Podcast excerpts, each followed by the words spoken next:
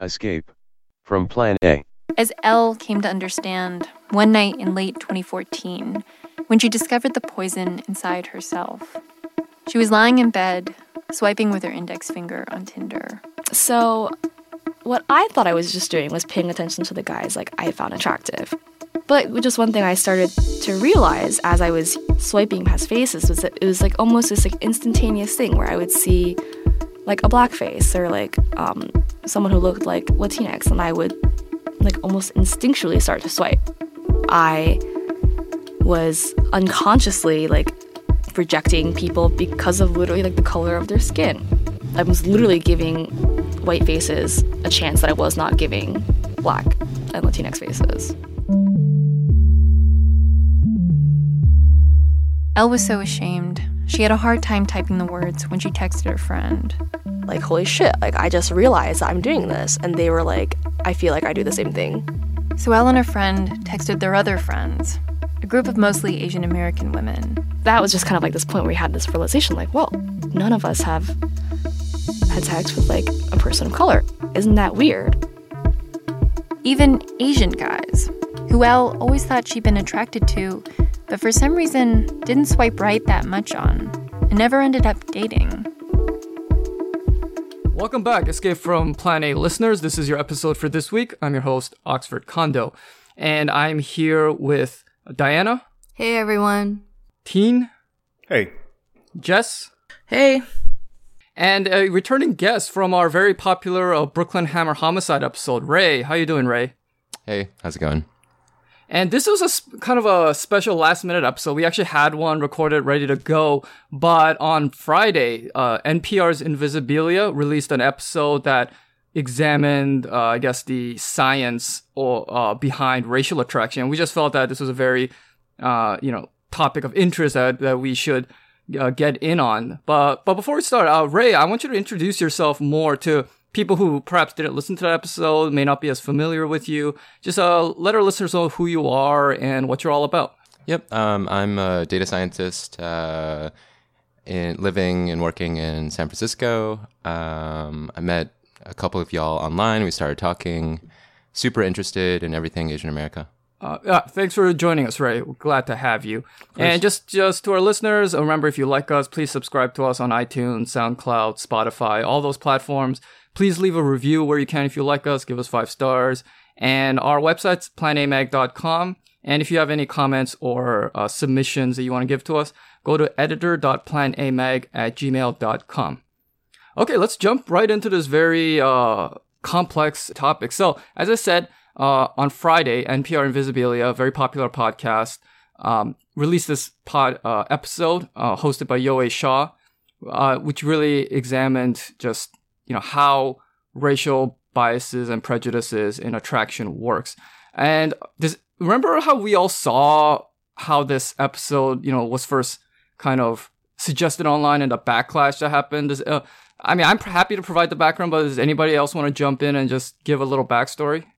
I mean, I saw it. I saw, uh, yeah, I saw like this concerted effort by like blue check bloggers like Mark Sang Putterman, etc. Or wannabe blue checks. to- Some of these people aren't actually even blue checks, but yes, we, Yeah, we but know that crowd- yeah. you know that crowd that that Uh-huh. um, imposes a certain sort of um, it- you know it, it enforces a certain um, so it enforces boundaries i would say in terms of like what can and can't be discussed and the you know i think what they were saying was that you know it sounded like Yowei was going to be exploring internalized white supremacy, which is a strong word. I don't think that's what the podcast was about. It was. I don't think it was about internalized white supremacy.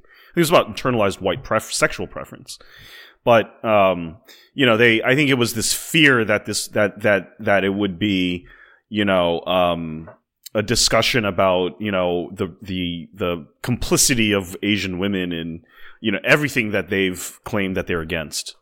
So I think that it was very, you know, it was just very protectionist about, you know, they didn't they didn't want to um they just don't want to go there. They just don't want to Yeah, and, and the genesis of all this was uh, Yowei went on our Asian 2X, which is the biggest uh, subreddit for Asian women, and she just solicited for any stories of Asian women who felt that they had, you know, whites only dating preferences, and if they had stories they wanted to share. It's not like she went into uh, Asian identity. And was like, ooh, God, come on, guys, give me, give me all the, you know, juicy hate and gossip.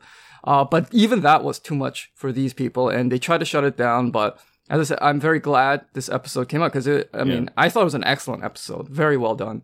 Uh, so, you know, Yeah. congrats to Yowei. Um, very glad that she persevered because, you know, th- some of those crusades were a little, not a little, quite appalling.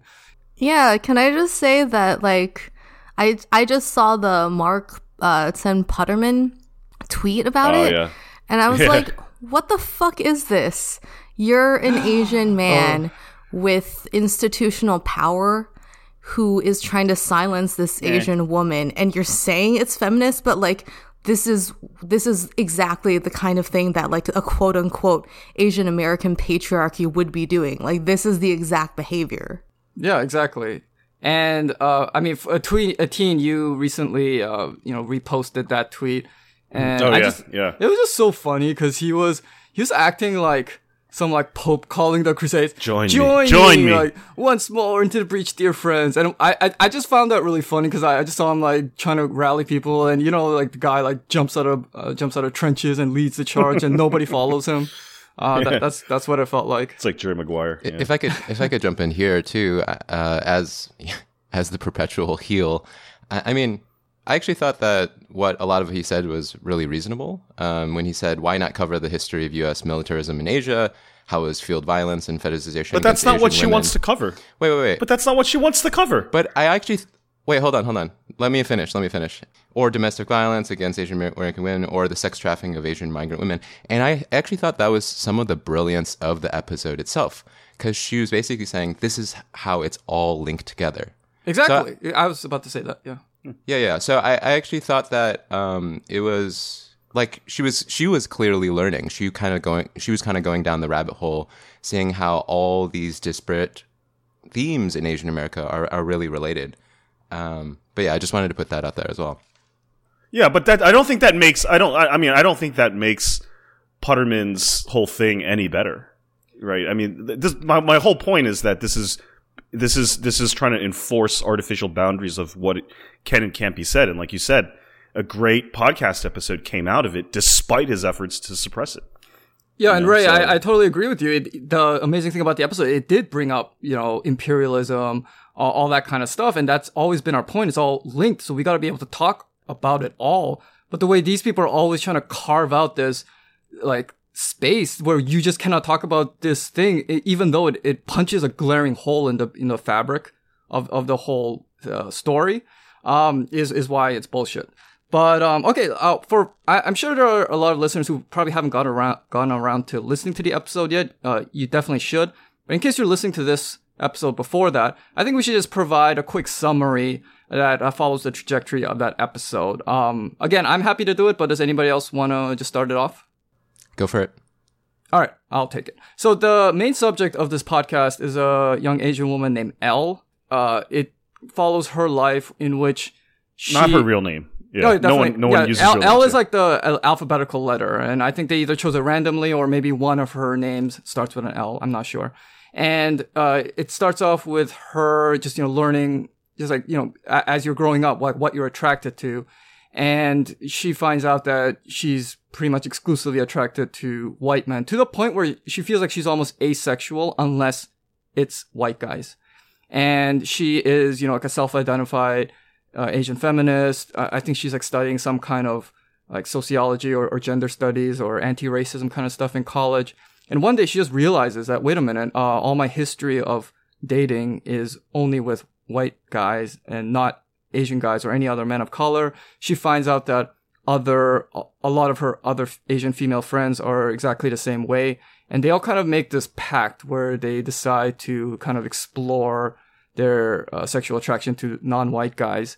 And that's, that's kind of the, the overall arc of the pod. In, in the middle, you also meet a guy named C, who is an Asian guy who has been, you know, heavily afflicted by it's kind of like this anti-Asian male sentiment that's very popular in America. He says it started off because he overheard his sister telling uh, their mom that she would never date an Asian guy. This is like when he's like in his early teens, like 12 or something.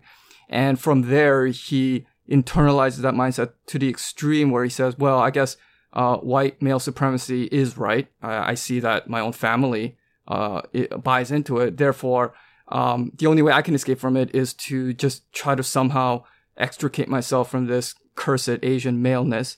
And thankfully, he, you know, pulls himself back from that brink. But we hear from him. We hear from various scholars, including a, I, I think he's a gay black man. He's a professor. Um, and he talks about how I think he wants to find other gay black men to be with. But we all know, like in the gay community, there's also a heavy element of just, you know, idealizing white men, especially by, uh, men of color. There's talk of that. And then Elle, in her in her quest to just decolonize her desires, goes through this phase where she only dates black men mainly. And then that doesn't really work out because she finds herself still, uh, I guess she, like intellectually, she wants to be attracted to them, but, uh, physically it's not there. And then in the end, she like kind of, I guess she uh, ends up with some like magic, magical Asian guy who's, who is, uh, you know, seems to be a really stand up guy. She's very attracted to him. And yeah, that's that's kind of the story. Uh, did I miss anything? Please, somebody jump in.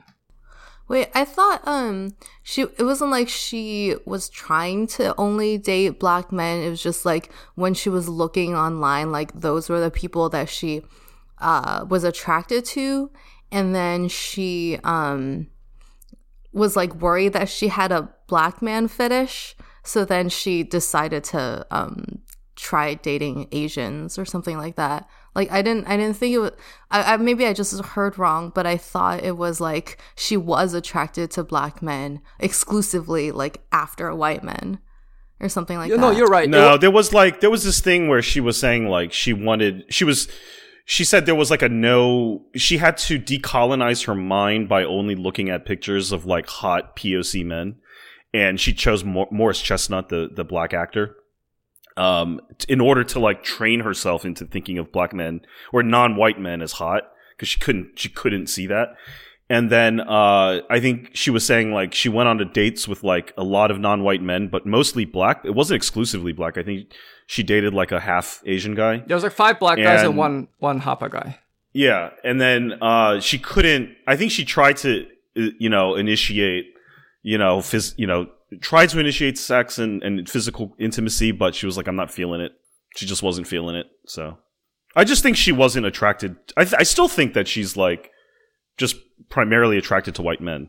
Um, uh, and I, I just don't think, and I think the the core of that ep- of that episode, which is the is the theme of Invisibilia, right, is like how how much of yourself do you actually have control of, was whether she has any hope of ever you know, it sounded like that.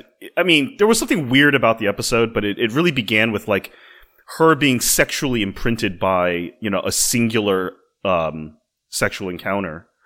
And that basically that has become the, be- this was the theory of that scientist was that that one particular experience imprinted her, you know, into, you know, the face of the guy, the race of the guy, everything which I'm sure there's some truth in. But what I, I guess what I found interesting in that I, I felt that the that the episode did not explore, or maybe it did. I don't know, but I, if it did, I, I, didn't think it did. Uh, I mean, it's only one hour long, but why does it imprint race? Uh, of all the things. Speaking of you know, imprinting, so, uh, it, uh, podcast yeah. starts off with her being really attracted. It, like, I think this is like early on in high school, maybe even middle school. There's some like breakdancer she really likes, and they they try to make out at the bottom of the stairs, but she doesn't feel anything for him. Was that guy white? I assumed he was, but um, but I guess I remember that, that doesn't really make yeah. sense, right? Uh, does does anybody did anyone pick up on that? Did, no, the, the race, the race was never mentioned. Uh, yeah. You can take it from context later on that he probably was white. Um, otherwise, that story kind of has no place in the narrative. Mm-hmm. Um, but I don't think there's an explicit mention of, of his race, particularly. I, I thought I, I thought the uh, the I thought the podcast was actually uh, great for one reason, and it's that it, despite it calling into play uh, social factors, his history, race. It's not a political episode. Um, it's not a particularly sociologically focused one either. Um, I think it was very focused on a on a very specific question, and it's uh, the actual the mechanics of desire uh, how it, how does a person come to desire um, X set of characteristics in a in a sexual partner? Um, when does it happen and is it possible to change it? It doesn't even try to address should they be changed? I think it was very good at leaving the judgment off there. It, it was led by the intention of this uh, this uh, i don't know what to call it the main the protagonist of the podcast? I don't know what what to call l. Um, she was the main focus. She decided it was it was her own call. She felt given her own uh, life experiences her own politics her own situation. It was an internal desire to change the pattern of her of her desire and she underwent her own uh you know social experiment to try to to try to answer that question.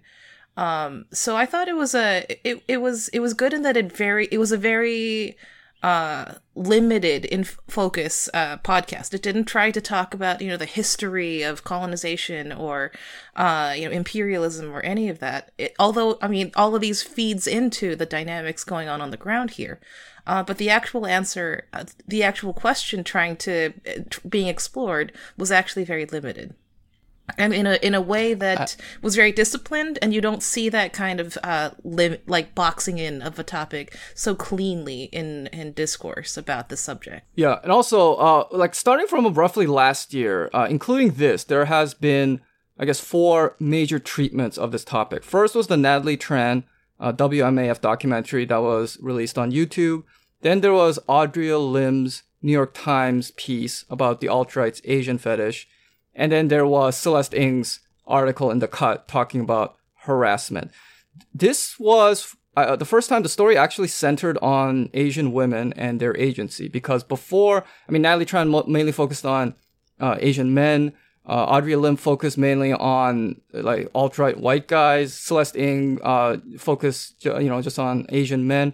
But this was the first time where it was like, okay, let's let's focus it on the Asian woman and just see what she's all about. And I found that very refreshing. Yeah, and, and I think that all the boundaries that were put up around this topic was mainly to avoid exactly that. Was mainly to avoid exactly anyone's right to examine, you know, the the decision making and choices uh, of Asian women.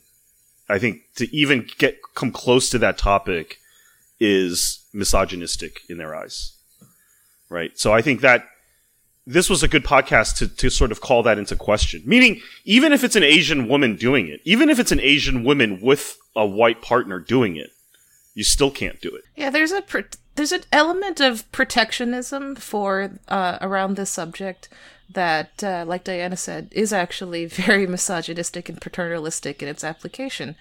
Um, it's uh, it's inherently saying uh, women are objects in a male game right whether which and the only party affiliation uh, if you want to speak of it in those terms is uh, which side of man you're gonna you're gonna be you're gonna be with in terms of how you view these women and their actions within the system. Uh, and i think that's a broadly speaking there's definitely analysis to be had there. But within that system and i think this is what Yowei Shaw and this this podcast was about is exploring the various ways that, a- that female agency can manifest within that system. And there's a lot of agency there. It's uh, incorrect to say women are completely dupes of a system I agree with that. I'm curious what Ray thinks about that. I think we've we've talked about this this issue before. Um, the the ability to to talk about female agency here, female decision making. I'd say. What did you think? Did you think that that the amount of trepidation and fear that was thrown up around Yowei doing this pod was in any way justified given the output of it? I, I think it was hard to know where she was going to go with that. I mean, she was basically saying, hey, uh, are there any Asian American women who have predominantly dated white guys? Right? And mm-hmm. you could ta- you could take that in many different ways, but I actually thought that it was. But coming treated- coming from an Asian woman who is with a white guy, I, am just wondering, like, what you know, and doing it for NPR too. I mean, there's a lot of I'm just saying, like, you couldn't think of a more friendly, you know, uh, safe sort of uh, setup here. Sure. So sure. I mean, I, I, I, guess you're saying you're saying that there's still trepidation there. That oh, that, I think anything what? can be weaponized. Absolutely. absolutely. And uh, but I just thought it was handled with such care. I will say I, I disagree with Jess's uh, um, position that you know it was we we like the the creators didn't try to you know have a normative spin on whether or not uh, you know our preferences should honor our politics. I, I definitely think it, they they did have that spin. Uh, it wasn't just like this woman wants to do, you know, this woman has this mission. She's just going to go with it. Like I think they framed it. That that was the whole Harry Jum, Harry Shum Jr. Uh, sort of aside, all that history, all that condensed history, right? Um, I, I, definitely think that they they had a motive there. Um, so yeah, I actually agree with your assessment there. Uh, I think what I'm what I'm trying to get at is talking about um, self nor a self normative. Application of political principles. There's a way to handle this subject that tells uh, that's um, that's very heavy-handed in saying, given all of this colonial history or or X kind of history, Y kind of sociological factors at play, this is what you should do. This is how this is what your actions should manifest as. This is what I should be seeing in how you live your life. And this is fr- this is basically a community uh, view of a of a woman, right? This one, I think, was a little different in that it took all that history uh, to give context to Elle's personal realization that she found this a problem, given her politics, given her history, uh, and her, uh, you know, her own personal journey of self exploration. She did not find this okay. In other words, she did not feel like all of this was conducive to her living uh, according to her own principles, according, you know, living a fulfilling life according to her own terms. So I felt like this was still a process of internal, uh, imp- uh, a, a political process, but internal, not outside this, not necessarily applied from the community onto L, but more like an internalization of outside principles uh, that L is trying to reproduce in her own life. I think there's a subtle difference there, but it it it does make a big difference in how uh, in the lens that you use that that Yowei was using to produce this podcast, for example. I mean, I, I certainly think that NPR knows better than to be prescriptive, but I also think they framed it in a way where it was very clearly a structural issue. She called all her girlfriends. There was the same trend, right? And so I think they were they were as prescriptive as they probably could be. Sure, that's fair to say too. Uh, speaking of Elle, like, wh- speaking of, wh- what did you guys think of her? Uh, Diana, maybe we can start with you, unless you want like a little more time to think about it. But I mean, she is the central figure in this. Like, what are your guys' thoughts of her?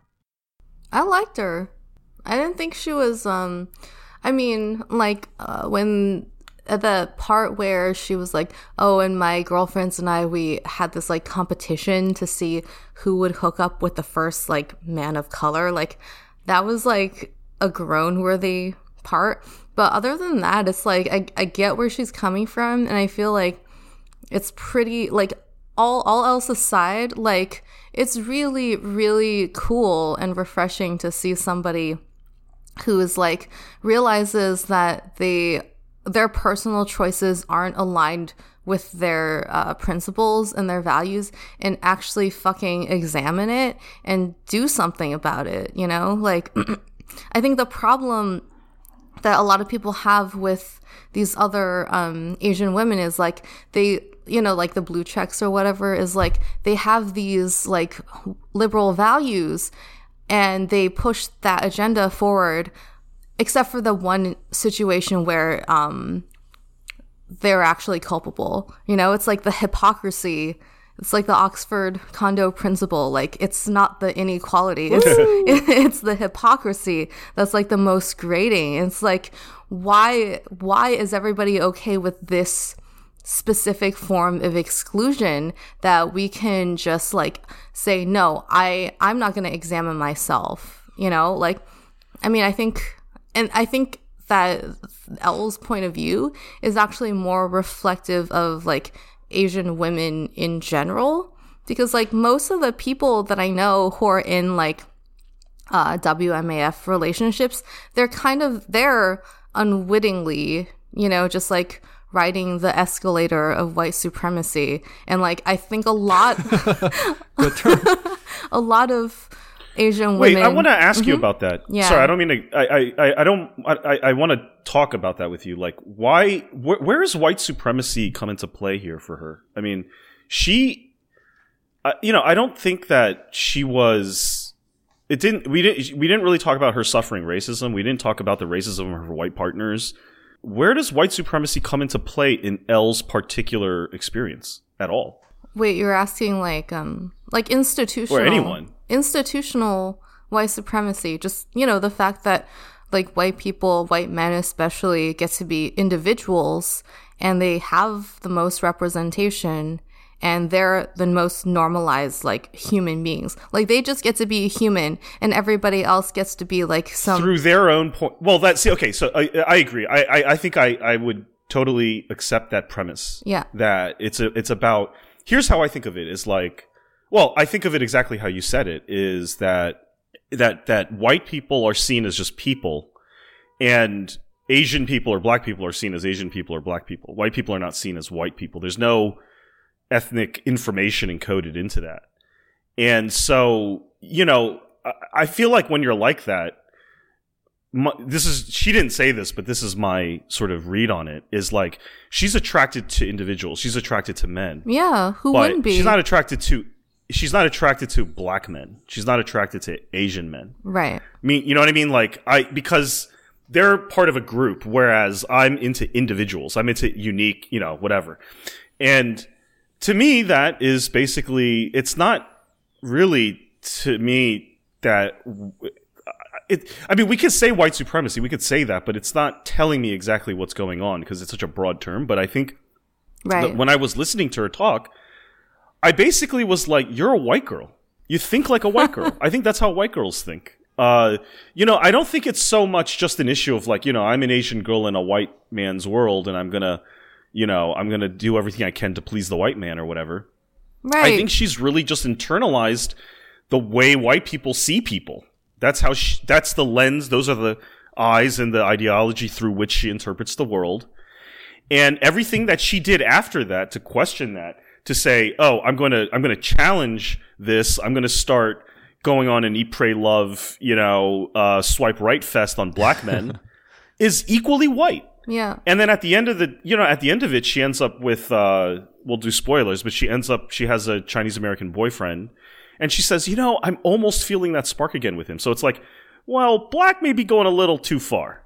But these Asian guys are kind of a halfway, you know, doable thing in between, you know, the white guys that I nor- I naturally sort of see as, you know, free, uh, unique individuals, and then these black guys that I just I can't I can't do it. Well, no, you know? she was worried Like- about fetish. She was no, she could say she's worried about fetish, but I'm saying, I, I, I sorry, I, I guess I'm very like behavioral when I, I, I look at what people do. I don't care about what they say because clearly people can delude themselves. I mean, she, she was saying for the longest time that she had no racist preferences or whatever until she looked at her behavior. Yeah. Right. So I still think that you have to examine someone's behavior and not just what they say. And I'm like, at the end of the day, this was a, you know, and Yowei at the whole time was very self conscious about how terrible this looked. And I'm like, yeah, because it looks terrible. You know, But I I, mean- think that what she did was awful. Yeah, but I mean, So- still. she Interesting, is but running. awful. She's running a, a an experiment using actual people. Like a like yeah. uh, I think it takes a certain whiteness of being to be able to see people like that. Uh, Yeah. Uh, it's ridiculous. so and that exact flip flopping to go from you know white all the way to black and then kind of triangulating a more subtle position in the middle there uh this this implies like a total and utter lack of social context around race which i don't i i it's it's hard for me to get into that what? do- What do you mean by that? uh, I mean that there is there doesn't seem to be a very nuanced ecosystem of race in her head or in her lived experience. To say, you know, she as an Asian woman, she still sees uh, the system of race as something that she's a little outside of. She picked up a. T- it's it's like she was an outsider, picked up a textbook, and it does say, she, you know, she's quite young. She's um, uh, maybe a few years out of college, and so she was studying, you know, she was studying this all of this in college, uh, like structural racism, so on and so forth.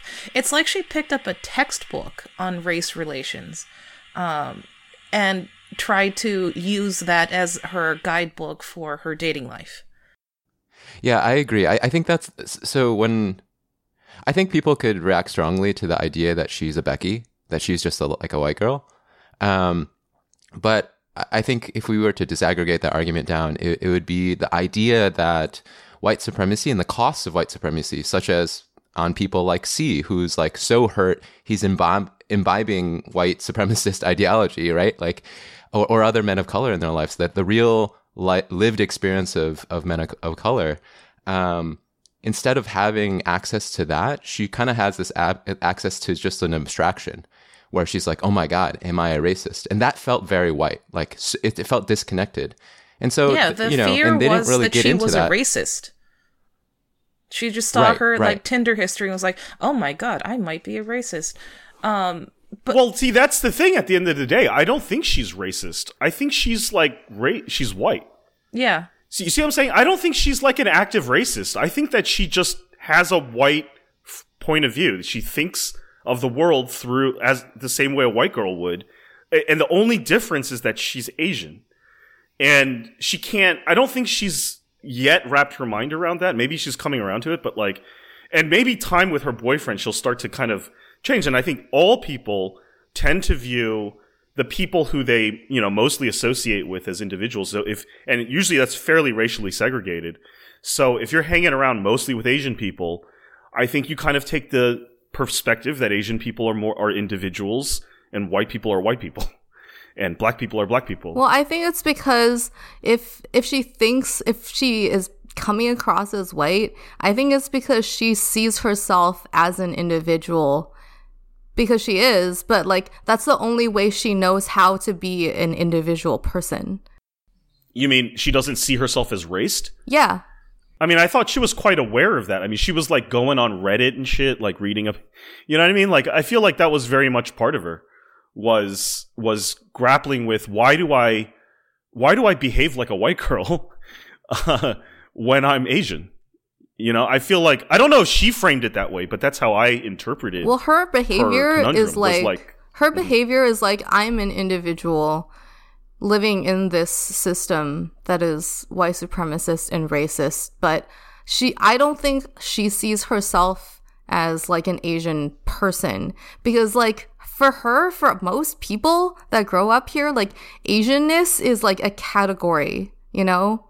Like there's no individuals in Asianness. for me, it's a little different. I, I, I feel that I can more easily see the individuality of Asian people, and and white white people, especially white dudes, are just white dudes to me, and it takes some time for me to see through that. I think what Diana is saying is if you're an Asian American, uh, you there's uh, Asians can only be certain things. And if you yourself don't fit in, then you are not Asian. You may look Asian. It may just be a cosmetic thing. It may be something in your bio. you mean fit like in with other Asians? But there was no evidence that no, but there was no evidence. Sorry, I just want to get this clear because I think this is the core of the pod. was her ethnic identity, but I don't think there was any part in there where she. I mean, she had Asian girlfriends. She was on Asian Reddit talking about race and dating. She re, you know, she agreed to do this pod. I think she's highly Asian identified, and none of this. No, but that's that's no, but that's that's my that's my point. Like the because she was also like uh like a proud Asian. Remember, she identified specifically Right. uh, in, in like the stuff she studied. Yet to then not even notice that you don't actually want to you know date and see yourself uh being with another Asian. Um, to to be able to so neatly compart uh, separate those two, I think is perhaps what Diana's trying to say. Yeah, she says she's Asian. She thinks she's Asian, but behaviorally and at the core, she thinks of herself as an individual. And that comes across as white because only white people get to do that. or put it another way, she she she comes off like a, a- like a white person who's really into Asian studies, for instance. That's how I would put it. Yeah, no, but I want to I want to clarify. I know you're not saying this, Diana, but I want to clarify that. Like, no, I I just I think Asian people d- of- definitely think of themselves as individuals and behave like individuals. But do and they treat think each of other as other. Asians as individuals? Do they think of Asianness Depends. as Dep- individuals? well, sh- obviously, I think she didn't. At least when it came to the, I mean, I think she thought of Asian women that way. But I think when it came to this specific thing, for some reason she couldn't. And that's what I'm saying is like I I don't think that this is as much about, you know, uh white supremacy and the oppre- the, the, I didn't sense a lot of oppression going on here, right? I sensed a lot of just fucking confusion. And I think that at the end of the day, she was able. I mean, I do. I think she's exceptional uh, in in terms of being able to pick up on that, because I think she uh, she was highly attuned to being an individual as an Asian. Except, why was this one thing clearly falling the other way? Like when it came to matters of sexual desire specifically, why did she only you know? It wasn't that she was like pro white it was that she basically was like anti everything else. Uh, is kind of how I saw it. So I and think we're probably veering a little bit close to sort of like authenticity purity tests, which we all fail as as Asian diaspora, by the way. Um, authenticity what? Purity tests. But I, I do think it is a good question how, to Wait, how how so? How how are we veering towards that. Oh, you know, so like is like markers of of whiteness, right? Like we all have markers of whiteness living as yellow people in the diaspora. But I also think that like it does beg the question of like what is the difference between being a white person and a yellow person in an all white world and perhaps the tenuousness of being a yellow person in an all white world. Right. It's like my point is you say she's acting like a white per- white woman. Like this is how a white woman would do things. But it's like on the flip side like what is your vision of how an Asian woman would do this or should do this? My vision, I have no idea. I've, I have no idea. I'm just saying that this appeared to me to be very white. The, like she's still she's she's like a white woman dealing with her own sort of like racial prejudice, racialized preferences and finding a problem with it. See, now I think if she was, if her preferences were Asian first, and then it was like, okay, I'll date Asian as a f- initial thing, and then maybe I'll date like white as a second thing, and then probably I won't date La- Latino or black. Let, us be honest. That's that's the default for most Asian American women, or I, in my in my experience, is that that they they do have a racialized hierarchy like all other people in society. But for them, it's like Asians and then white and then and then everything else. And I know that's controversial, but let's. If anyone objects to that, t- let me know. But that is by far the most common um, attitude that I've seen. And I think for her, it was just different. It was like white, white first, and then like everything else later. And uh, so I think that's white supremacy. A- that's what I meant by white supremacy. Yeah, but my point is that she she ended up questioning it because she I, I feel like it was the it was very similar in the sense of like a white woman with liberal politics looking at her preferences and going like, well, it's kind of like the John Mayer thing. He's like, look, I'm like a you know, I'm open minded up here, but my dick is a member of the KKK, and I feel like it was a lot of guilt around that. Uh, that it was like I, she both had sort of like white liberal politics about you know, post racial colorblindness.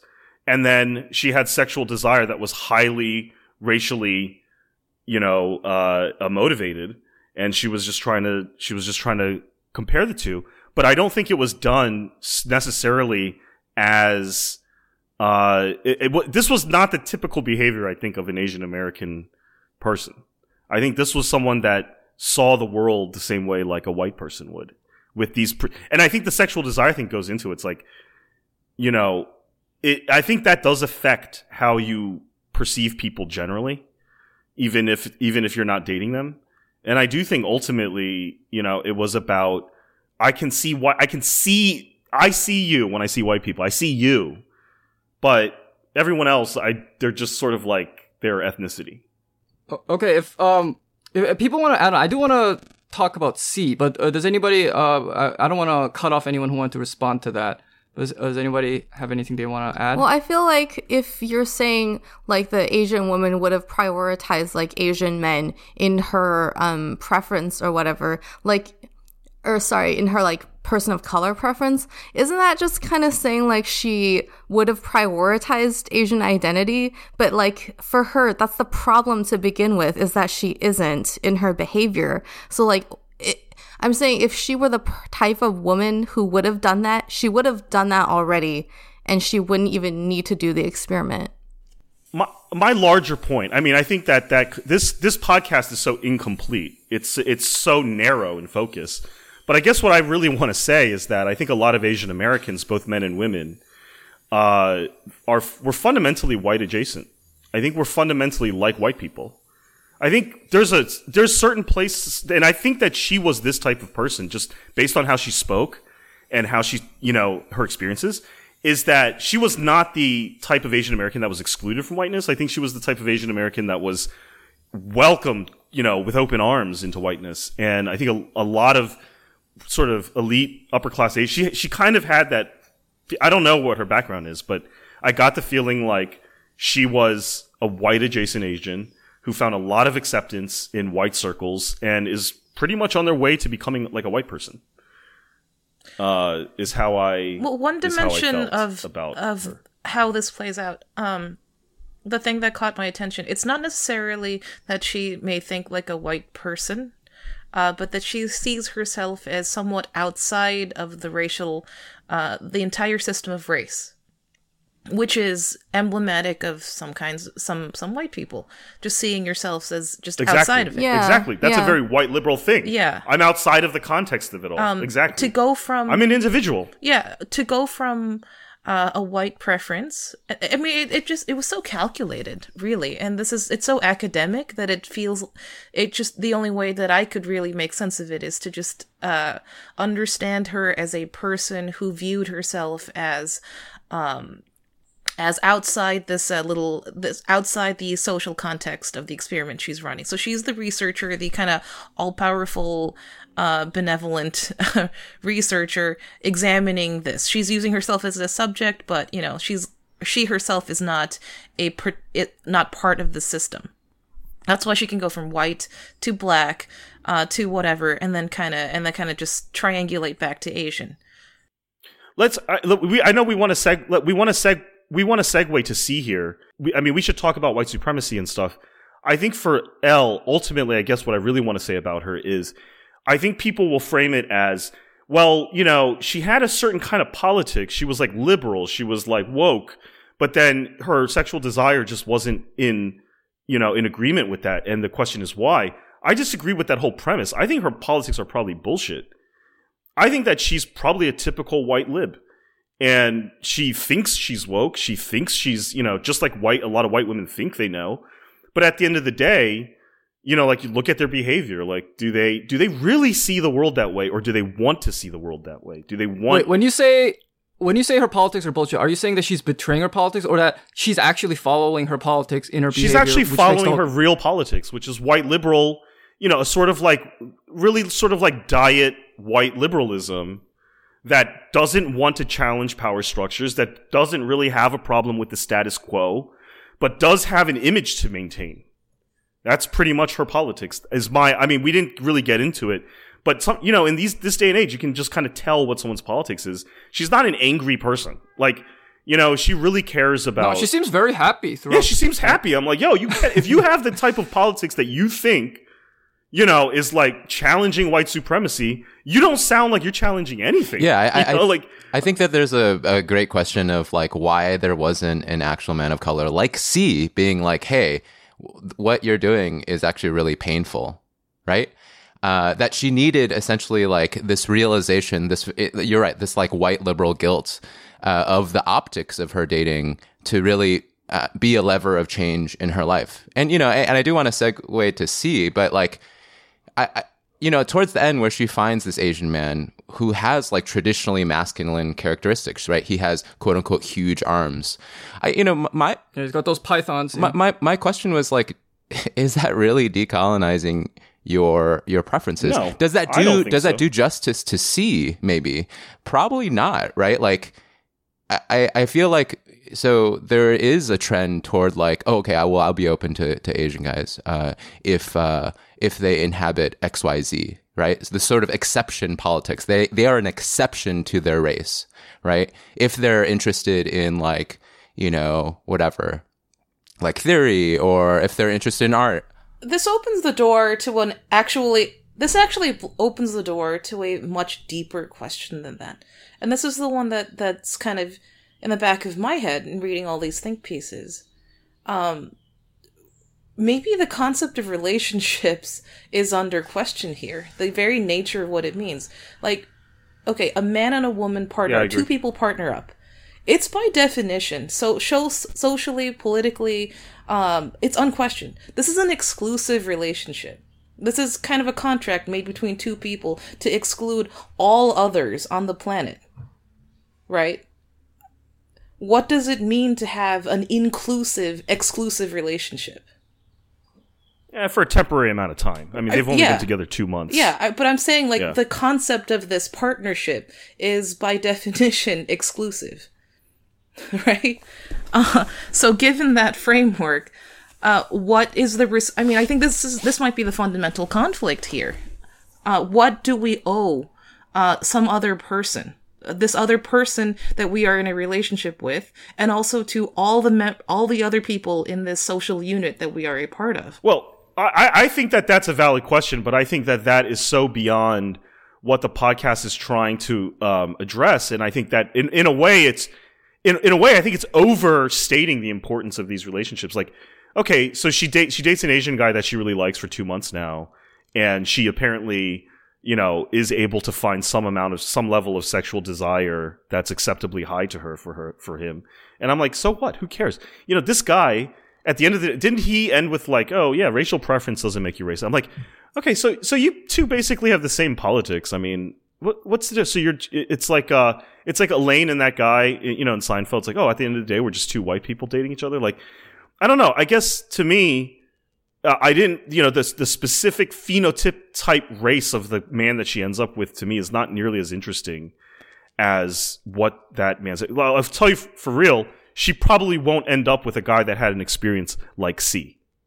What what I, what I'm saying with that question though is that by not answering it, we've come back to we've come back to something a little troubling about pieces like this, uh, which is that her ro- like sexual slash romantic access to her person is kind of a political act, um, a, a gift that's just bestowed upon various people according to according to social trends or or the political uh, mood. From whose perspective, I don't see it that way. I don't I don't see it that way either. I think I- it's I think- too easy to collapse I, that I think down. it's more. I think it's more. I think it's instead of. It's not so much like you know. It's not so much like oh, do I you know do I have a chance with Elle? I, you know, I don't think people care about that. I think it's like why do you hold yourself out as a woke, you know, fighting for justice, you know, POC woman, woman of color, but then you behave exactly like a white girl. I think that's. well, the, I'm saying she's that's the thing overstating it too. want. The podcast overstates the value of this too. But By ev- saying she yeah, finally everyone's overstating she it. she finally banged you know she fi- she banged men of color. She finally ended up banging an Asian guy. Oh yeah, yeah, Like- totally. Uh, and it's look, like, that- I mean, yay, have shit we- look, white women deal with all the time. Can I? It's eat, pray, love. Can I go and you know find Javier Bardem sexy or whatever? Oh, who cares? But isn't You know, doesn't like- the intent important? Isn't the intent of her saying like, "Oh shit, I am a hypocrite. I should like examine myself." Isn't that what pe- we want people to do? I, I, it is, but I guess what I'm saying is that her form of hypocrisy. She she's saying, "Oh, I'm betraying my politics."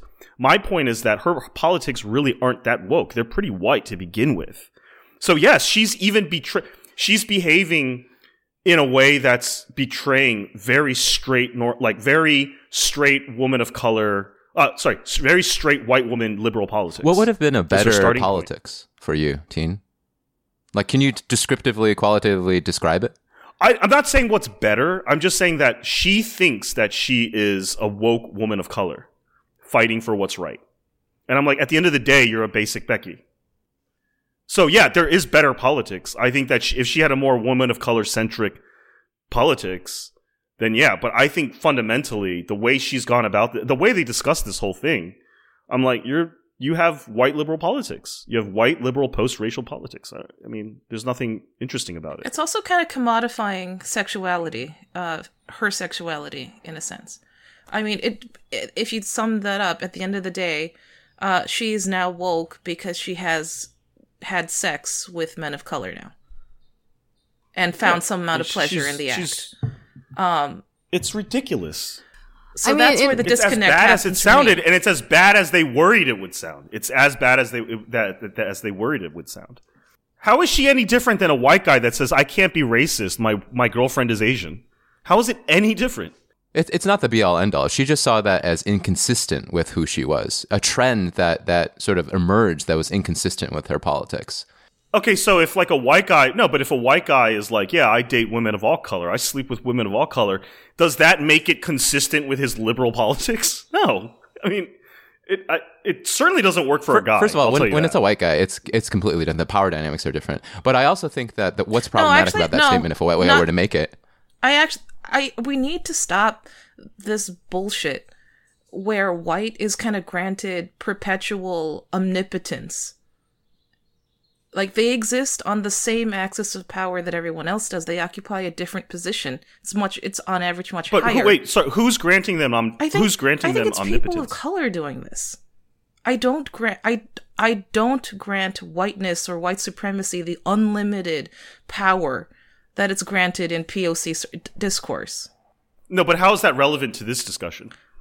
I'm sa- I'm saying no, like I'm saying, teen, your analogy between what she's doing and say a white guy saying, uh, you know, banging banging his way across the rainbow, uh, and falling back on his quote liberal. I think that absolutely holds up in this case. I don't think the dynamics are fundamentally different. The application of it might be the potential for damage is might be different, but it's not a fundamentally different thing when it's say a woman Yeah, of color so versus a white I think guy they're here. basically the same thing. They're both equally ridiculous to me. You know, a white guy saying that and saying like that proves that I'm not racist is equally is is on the same level at least. I know there's some nuances to, of difference in things.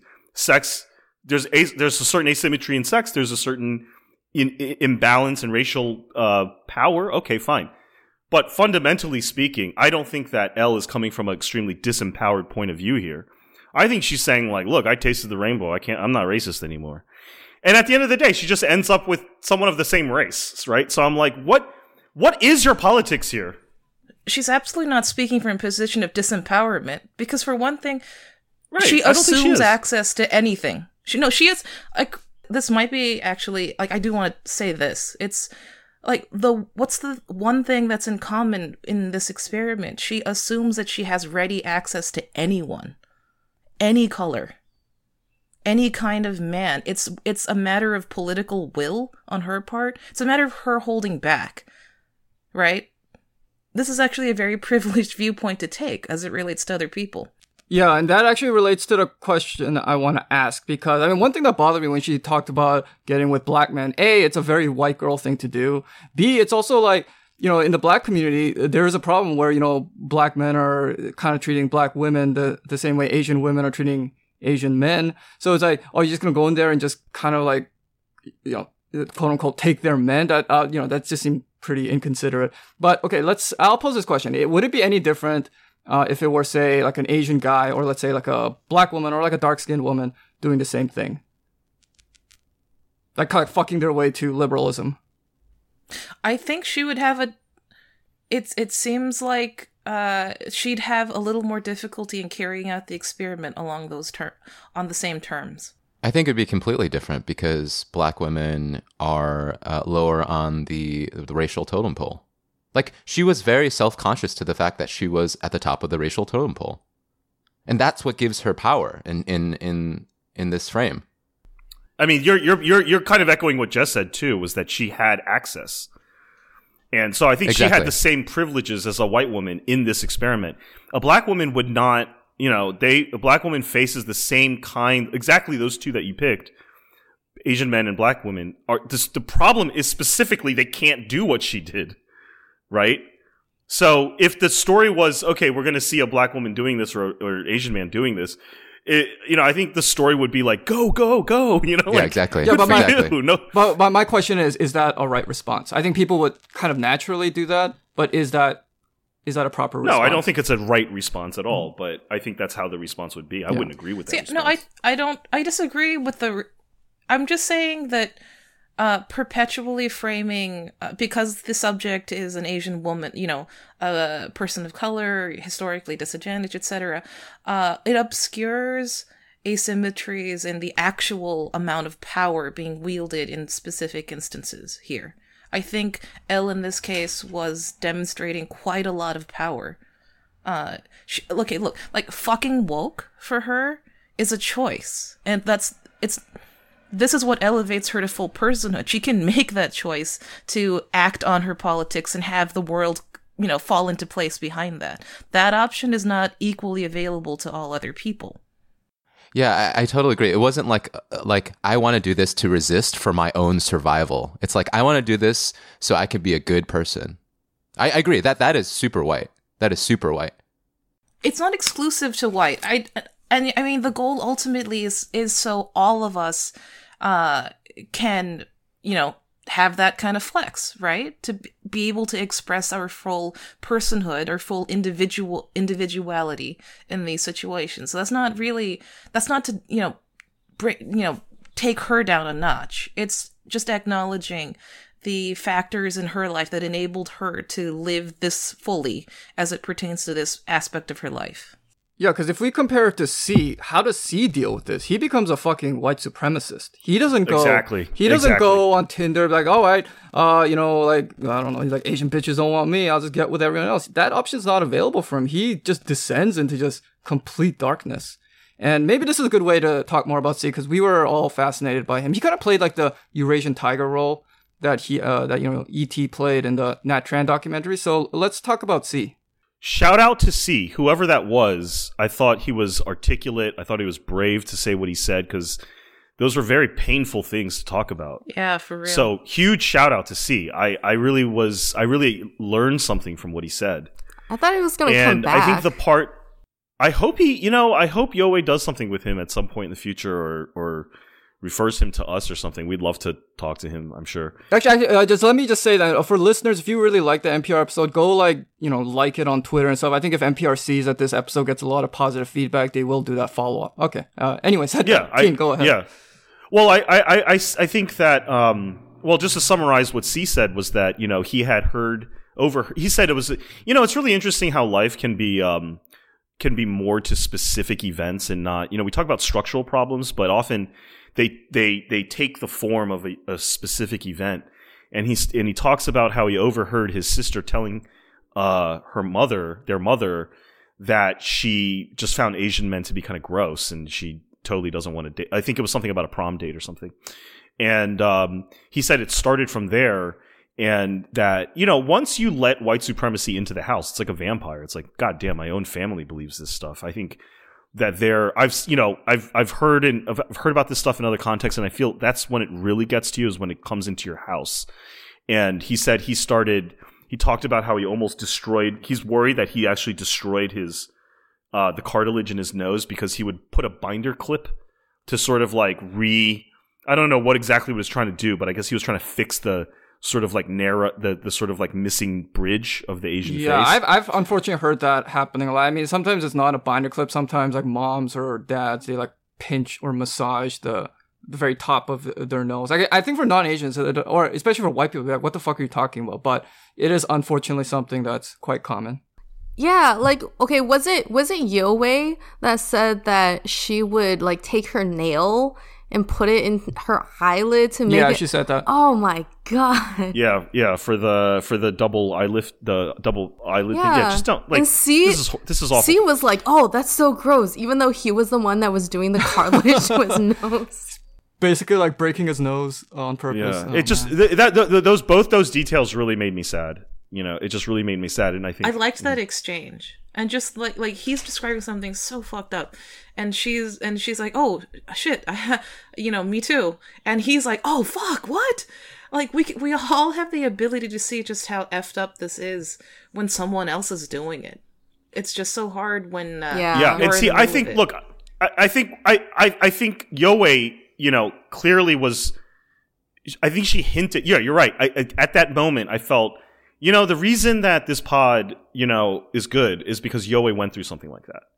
You know, and I think whatever it was, I don't know what it was, but it involved her hating her eyes. You know, and C goes through this whole thing where he's like, look, the only ideology that makes sense is white supremacy because that's the only thing that can explain that can make sense of what is happening in my house. You well, know? it it wasn't just it wasn't just the eye thing, but she says she's implicated into this larger problem of you know racialized preference. Yoe. Yeah. You know, oh, through her white partner. Yeah, yeah, yeah, totally. Uh, and yeah, I, I, guess so. Yeah, and I think that was yeah. the power, you know. And, and I know that you guys kind of trying to frame it like even in you know a, a Asian woman with a white man can't even talk about this, but I actually think that that's huge in terms of building trust and which is the the key missing piece I think in Asian American discourse is trust. Oh, that's why I said even. I, I feel like that should be a positive towards building trust. Yeah, that, and I, I've been know. scouring just the big Asian subs just to see their reaction. I'm very heartened to see that both like Asian identity and the Asian American subreddit, they, overall it's it's quite positive. positive, and and even like Asian identity, I mean, a few people obviously are going to always harp on on her like personal relationship, but uh, most people I don't think care. They they just they like that this topic has been opened up for discussion.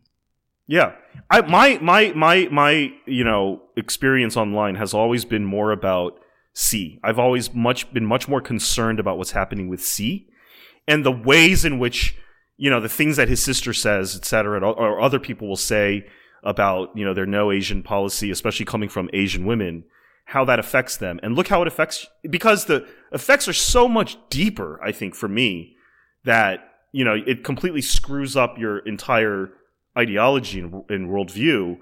Whereas I think Elle is pretty much well situated. I mean, yeah, maybe she's kind of a white girl, maybe she's kind of a basic Becky, but she's happy. She can date the rainbow. She can date a white guy. Being a She- basic you know, Becky is isn't a bad place to be. In it's the big not a scheme bad place to be. I don't really have sympathy for Elle in the sense of like, I'm not really worried about her and her whether she's maybe a little bit racist. You know, when it boils down to it, I keep thinking of this John. I, I don't know if, if you guys remember that famous John Mayer interview Oh yeah, I where do. Yeah. the interviewer asks him, "Do black women throw themselves at you?" Because he's starting to, you know, and he's like, "I don't think I'm open myself to it. My dick is sort of like a white supremacist. I've got a Benetton heart and a David Duke cock. I'm going to start dating separately from my dick."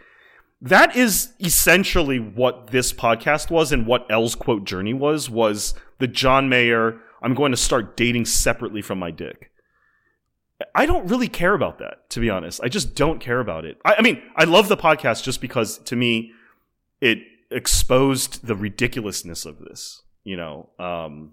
Anyway. Yeah, I mean, I've had that conversation with white friends um, over the last. It, it's pretty recent. These are old friends, but this is this has only started happening in the last few years. Um, where these are white people, uh, they generally prefer to date white, um, with a number of exceptions, but you know, in general. And the conversation is, am I, you know, is this a problem? Blah blah blah. You know, they're they're they're thinking about this. And it's too easy to fall as a white person being, you know, inculcated in this language of white privilege and supremacy, uh, to see your own like vagina or white dick as some gift you need to be like spreading around. Yeah, I mean, it, does get cringy when a lot of the supposedly socially progressive. You see this all, a lot on you know, these kind of like publications like BuzzFeed and, and shit like that, where it's all all these kind of white aspiring people of color, and a lot of these articles about dating just pretty much come down to why why won't you white people please pay attention to me, like me? It does get a bit sickening. Yeah, and it's a legitimate it's a legitimate conversation and I'm glad that, you know, my friends are thinking it through. Um but, you know, so I don't know how to talk them through that specific position. It's just to reassure them that like no, like people it's not a re like what you what you're packing is not necessarily a uh, like a resource that the rest of the community needs, right? It's not like a it's not like we're not talking about oil drilling in Norway or something, right? Like should we open up this this pocket of white people for access? Like it's not it's not about that. Um like it, this is a this is this absolutely has to come down to individual self uh self, you know, examination. Why you are doing the things that you are doing. That process is never bad. Anything that is a call for a little more introspection can't be a bad thing. It's really hard to be pres- like prescriptive as a result of that. I just want to say, um, uh, if, in case people don't know, like, what exactly does prescriptive mean? I think I kind of know, but it's like, uh, yeah, let, let, let's leave it simpler. What, what do you guys exactly mean by prescriptive? I mean, in this case, like like taking the trajectory of like uh um this topic of WMAF, right? We have two sides. One is pretty ambiguously Asian women need to stop doing stop dating white. Right? This is unambiguously a bad thing for uh, the community and you as individuals. Right? And on the other side of that argument, it's you know step the fuck off. Right? You can't pr- you can't make it pers- you know both sides taken to an extreme are are meaningless. It's absolutely pointless. The other side is, you know, I'm free to stub my toe if I want. Don't tell me not to. Right? I don't, you know, honestly, look, sorry, I don't think, I honestly, and I've followed this conversation really closely. Let's be clear here. I don't think that that's what Asian guys are saying at all. well, that's I don't think- bullshit. That's you know, fucking the- bullshit. No. No, it's not. Because I think what it is, is that one, it's like, do, I think one of it is, do we consider Asian women who only date white to be Asian, like, part of the community? I think that's part of the conversation. I'm not saying that's a great conversation to have, but I think that's the conversation. And the other part, I think, is stop throwing Asian guys under the bus. I rarely see people saying we need to enforce rules where Asian women are not allowed to date white. I don't see No, that. it's about it's And about community the- the- the- gatekeeping. you are correct about that.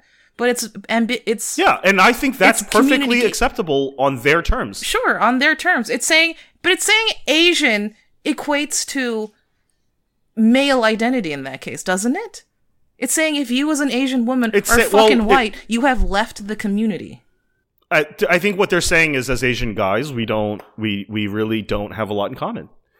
I mean, I'm not saying that they're framing it right, but I'm saying what what I am saying is that fundamentally, I have not seen, eh, to the extent that it, I have seen it, it's always been it's always been extremely marginalized and suppressed for good reason. No one has ever gone and said what we need to do is enforce rules and controls over who Asian women can date. I honestly, even in like the worst discussions, no one says that. One, because there's they have no power to do that. They know it's impossible. And two, I don't think that that's what's really the problem. So I, I, I don't know. I just don't see that as being the fundamental. But I feel like I, saying that's not the prescriptive. I mean, you're norm. it's, saying ultimately that, it's a debate an over Asian- what counts as Asian, using Yeah. external markers to triangulate yes. a community signal. When it comes to when it yes, but to, I'm saying that there is there, there, there, there is no Handmaid's Tale here No, I Asian I agree going with like, that. you know, It's never saying- to do is keep them locked up and they can't date white and they can't talk to white guys. No, it's like I think that it's perfectly reasonable for them to say that there's a certain kind of identity of Asian woman who dates only white guys, and we need to stop thinking of them as Asian women in the community. you can't say and that. I think that actually would there be a black Hmm? woman that says a black man who dates a white woman is not black? Yes, you've seen that, of course. Of course. They say she's not. They say he's not black. He's not black for dating a white Yeah. woman. Yeah, watch. Yeah, I mean, look, I know this sounds stupid. Go, but go watch People versus OJ. This, the, the, the, the amount of understanding of this dynamic and how interracial intimacy affects your relationship with that community is like a big topic. It's a legit topic, and it's here- it's okay, uh, difficult. all right, it's not a comfortable one, but Okay, here's my take on it. It's not Yeah. about uh, excluding people from like one uh, Asian American community, but it's about okay, like if you are if you if there's a community that is largely represented by like WMAF, like Asian men like fundamentally have no place there. We are uh, essentially saying that you know white men kind of slide in and they can be more or less uh be as like as good an Asian as an American uh Asian American man. And okay, then if that is the case, then there's simply no place for us there. And I think the way that society treats Asian Americans, okay, we, you got a small space and there's only space for that like one Asian American community. And right now, a lot of it is being fronted by uh, like Asian women with white men. And then I think a lot of Asian American guys are legitimately saying, okay, there's really no place for us there. Then uh, let's try to make something new. But then that gets uh, beat down as saying, no, you have to, you know, pledge allegiance to this thing where actually like your, your place is kind of up for grabs. So I, that's my take on it. I don't think there should just be like this one monolith of- a culture and then whoever gets in is defined by who their partner is. But, uh, you know, I, I think we should look at the reality that if like certain social configurations leave out certain demographics. In the case of WMAF, uh, Asian men are kind of excluded, and we see this in the black community where yeah, we do see a lot of uh, black women who say you know black men with like white women or non-black uh, uh, non-black women are, are a bit suspect. Well, they say suspect, but nobody's like they're not black. They're no longer black. Like that that would be ridiculous. If you no, well, it is ridiculous in the sense that yes, they're phenotypically black. What I'm saying is, if you look at, if you, I think this is about could could someone like C reconcile or should reconcile with someone like Elle, and I think that for C, the amount of suffering and the the the, the amount of like just personal chaos that that kind of internalized you know uh, um, that kind of internalized you know love of white men brought into his life i think he's right to say look when i see someone like Elle i need to stay away because it's a toxic thing for me Yeah, I agree. I think we should center his and narrative the more, I learn about Elle, the more I'm like, I get why. I get why you think that way. You know, because she, I think it's tricky liberal white politics that they're engaging in. It's like, you could trust me. I'm woke. I'm not racist. I'm like whatever. But in behavior and in, you know, in, in, in what they do, it's, you know, it's, it's John Mayer all day. And so see for him, for someone like C, it's like, why, why is it that like, you know, I keep hearing that, uh, you, you know, I keep seeing white supremacist type uh, behavior, but no one's admitting to it. I, think what we're circling around You know? is what does it mean to be Asian, and then there are multiple definitions, right? There's what I'm hearing a little bit in this conversation is sort of, you know, the Asian that really can't be taken away by anyone, even if you're stranded on a desert island with no community, right? Like th- being Asian is the lived experience. You live it every day. No one can take that away from you, and no, and- that's too reductive. I don't think that's too. reductive. I think, but I think it's a portion of it. An Asian person But- stuck on an wait, wait, island, wait, hold who on. cares? But- You're just trying to survive. but- like, it's a social. It's a social. I do thing. think like community participation is a real thing, and to say that partnership has no effect on that is also really reductive. Okay, so uh, can somebody I- I talk think me there's a through push- the I think a psychology of this? Um, this is what I'm going back to when I when talking about you know how I can't reconcile uh, what it means to have uh, an inclusive, exclusive relationship, right? Uh, so when we're talking about you know uh, the community, then right, and we see uh, and we see Asian women partnered with say Asian men, right? Um, to an Asian man who is not partnered with this woman, isn't he just as excluded? I, I don't I don't know how Wait, to so- sorry, can you can you say that one more time? uh, like like uh, like Oxford's comment about uh, like these uh, nominally uh, Asian Asian American spaces, right? That um, you see a prevalence of Asian women with white male partners, and then this that breeds a sense that you know Asian men are not welcome in those spaces, right? Would these Asian men, Asian women, who if they had been partnered with Asian men, um, you know, uh, say a, a random Asian man coming into this space, he's still technically excluded from that relationship. Like, I'm, I'm, I'm I don't know the psychology of this. Oh no, I don't mean like excluded from their relationship, and I, I think this is the difference. Uh, it, it's really not about their relationship. Uh, it, it's really about the kind of just the kind of the environment and the, and the culture it creates because it does. I mean, you just like for example, for instance, there's this part where she, uh, Elle talks about how it would be politically safer to be with an Asian man as opposed to like a white man or or like a black or Latino man. And I, I, that's certainly true in certain spaces, especially like enclaves and stuff. But it- it's pretty obvious there are certain uh, areas, especially kind of like very white dominated uh, cultural industries, in which no, it is not like politically safe to be. If you're an Asian woman and you are seen to be choosing an Asian man, that does label you as this kind of like You're relegated. Asian. Uh, yeah, you're kind of like socially irrelevant. So that that's kind of what I'm talking about. Where when you see in these uh, field or fields or spaces where um, the kind of expect expectation is that you, you don't be with an Asian man, then you go there. Yeah, you can physically be there, and it, it's just about that uh, environment that creates. I, I also will say that detail was very telling, right? This idea that's like, okay, I don't want to fetishize black men, I'll go for Asian men.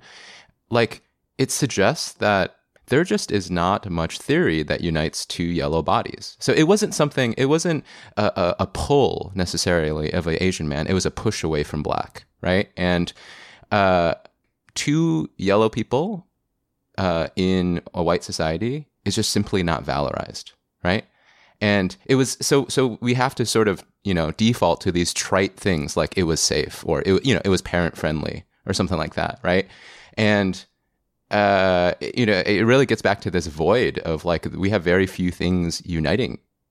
Like, uh, you know, we have few frameworks to really valorize our experiences as two yellow bodies. Yeah, because but throughout the whole podcast, she does say that uh, Asian guys were kind of her second choice, but they don't spend a lot of time on that. She goes from the, the podcast goes from her with white men, then she's like kissing some black guy under the Eiffel Tower, and I honestly thought that she would end up with like a woke white guy. That's the ending I fully expected. Uh, so I was a little surprised when she ended up with an Asian guy. But again, he's like uh, right at the end, and he's kind of like really vanilla. He he doesn't seem that racially woke. He just said, "Well, aren't racial preferences okay?" And that's how it ends. So yeah, there's really not that much time spent on like yellow love. Can I ask you guys a question? What what's your what is your reaction to this very interesting detail in to me anyway in the pod that this actually was all kicked off by Reddit harassment? I, I felt very weird about that she she the she basically said uh, that there was some guy that was like presumably an Asian guy that was basically like hounding her and and DMing her and like just following her everywhere, calling her like you know a sellout and a loo and all this stuff, just just harassing her basically on Reddit. And then she ba- it, it basically worked.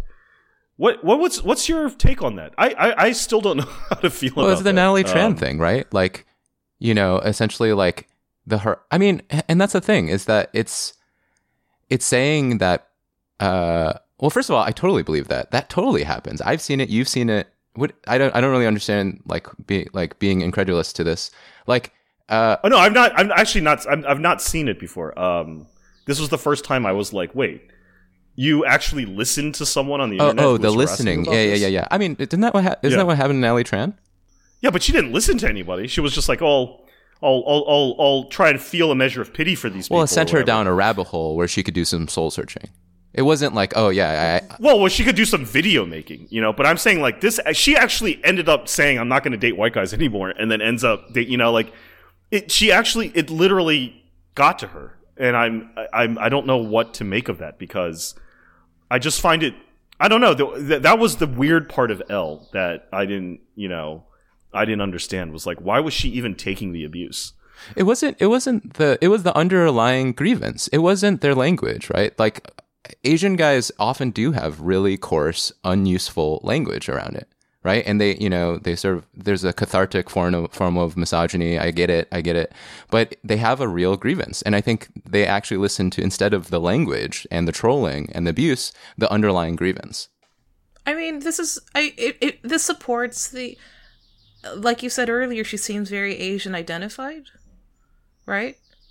Um, I wouldn't be surprised if this means that she values you, you know, uh, Asian opinion.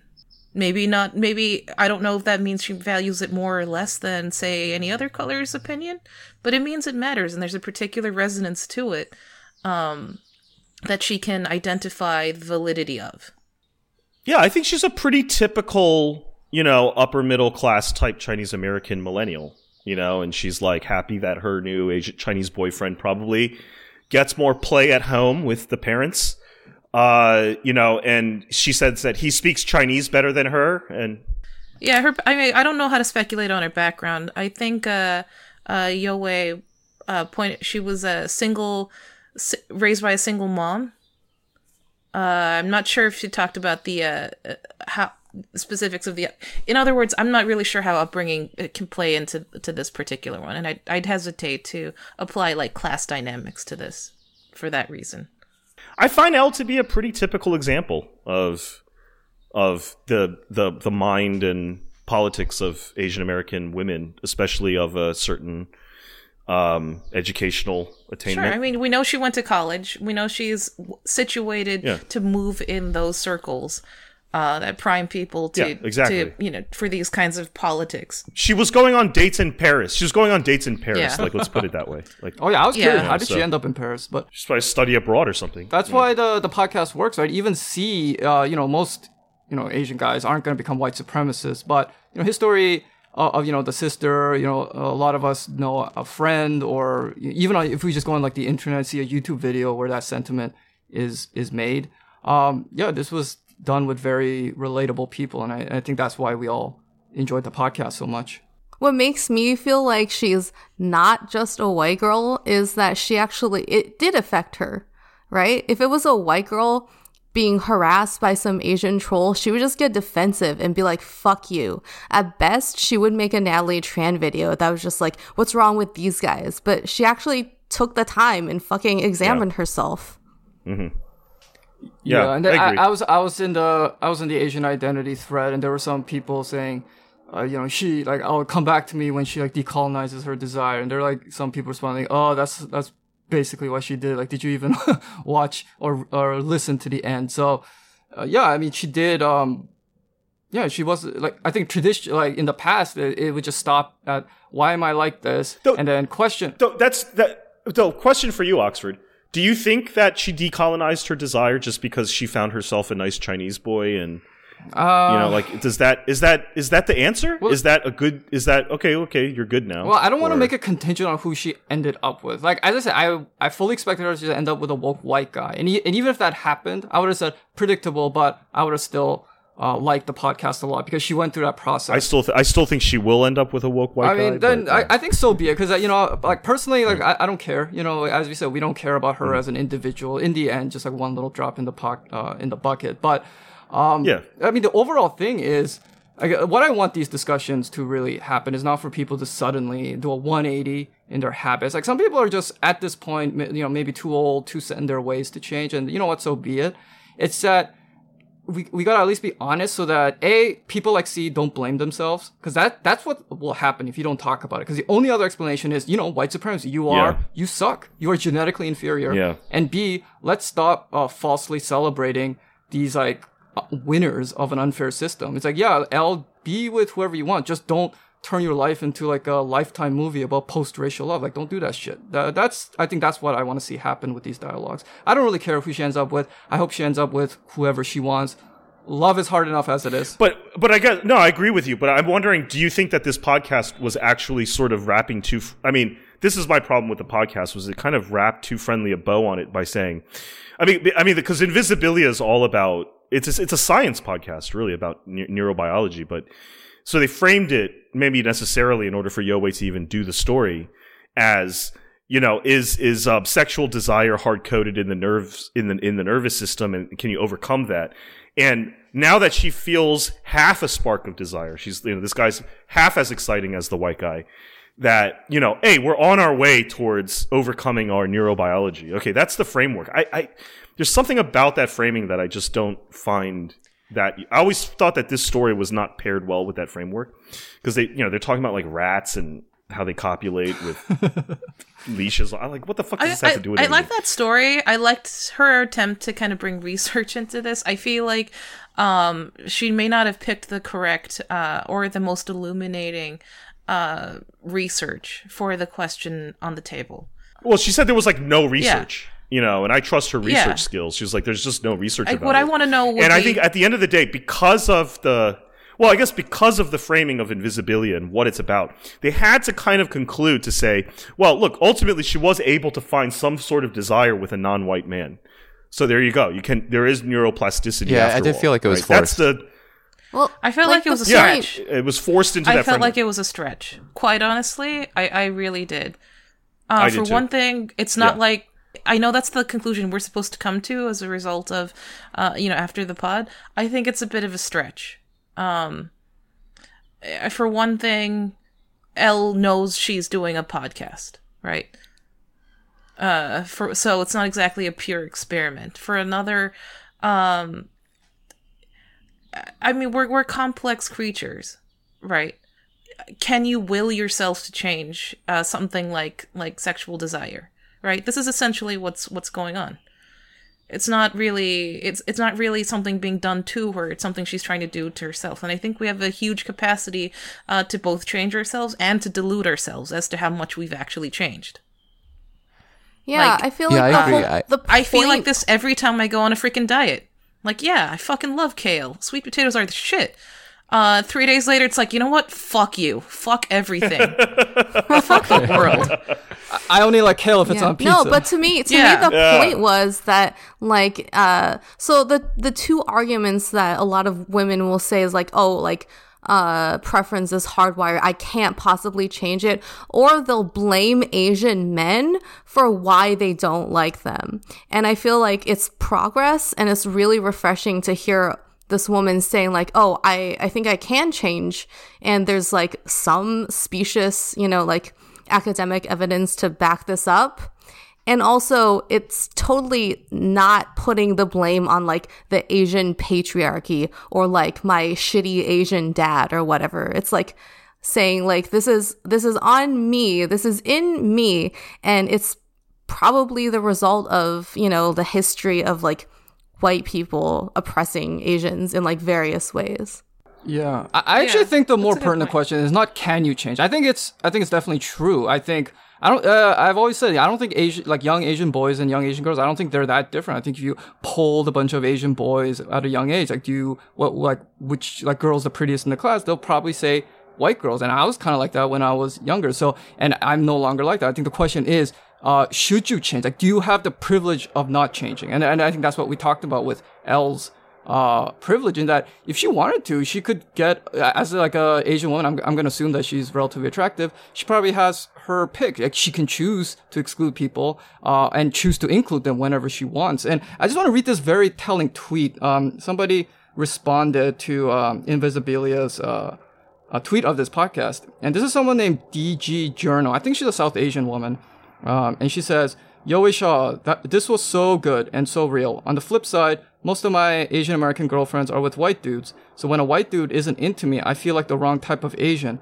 Anyway, it's nuanced and crazy, and you captured a piece of it. And then uh, somebody responds to, I think, another South Asian woman saying, Oh, do you mean South Asian? Yeah, we don't seem to get that like attention from white men and then DG responds it could be a part of it it could be personality it could be anything. And just what the exchange told me was that she seems to kind of like regret not getting that attention. And it seems like if she did get it and if other uh, people of color White attention. yeah whether it's like uh, South Asian women or East Asian guys or, or black women black men whatever all POC I think if we did get that attention we would behave pretty similarly to I think Elle or or other y- y- like yellow Asian women. So I, I think the question is, can we change? Uh, I think we all can. I think um, we look at other POC who greatly prefer other POC. I think a lot of that is from a lifetime of kind of feeling excluded and then learning to see worth in themselves. So I think the real question is, uh, should you change? Um, yeah, I think that's the real question. Wait, wait, what? what why do you make that? ass- Your your assumption is that if if a woman of color gets attention from white men, Or a man of color, probably or, pref- or a man of color gets attention from white women. That they would probably prefer white. I think there it would be a much Elle did? much bigger percentage than what we see now. Okay, I mean, that, that's just Probably. what I think. I think that's I think that's path, I think that's pathological, but yes, I, I, I think that's probably true. Yeah, we live in a pathological society, right? So, uh, yeah. I, and also a, th- a third perhaps sub question is not only can we change, not only should we change if we want to be good white liberals, but also you know is uh, is it worth it? Right, and I think that that was sort of my underlying fear while listening to, particularly toward the end, where she's like, two years, you know, two years without feeling a thing, and she's like, yeah, and I, I I I worry a little bit about choosing someone who who is very representative. I think on many margins, but I, th- I thought it was like a little extreme, where it you know it's like two years, all these encounters, just nothing, and uh, people hearing that and be like, you know what? Even if I want to be a good liberal, I this is just it's too costly. Yeah, in my opinion, is if you're that hardwired at that point where like two years, you you're like you can't feel anything, then you know, like just just go do what you want to do. As I said, just don't blame uh you know Asian guys or whoever is like on the losing end of, of that of that uh deal, and you know don't don't uphold yourself as some kind of shining example. You're just two individuals who happen to get together.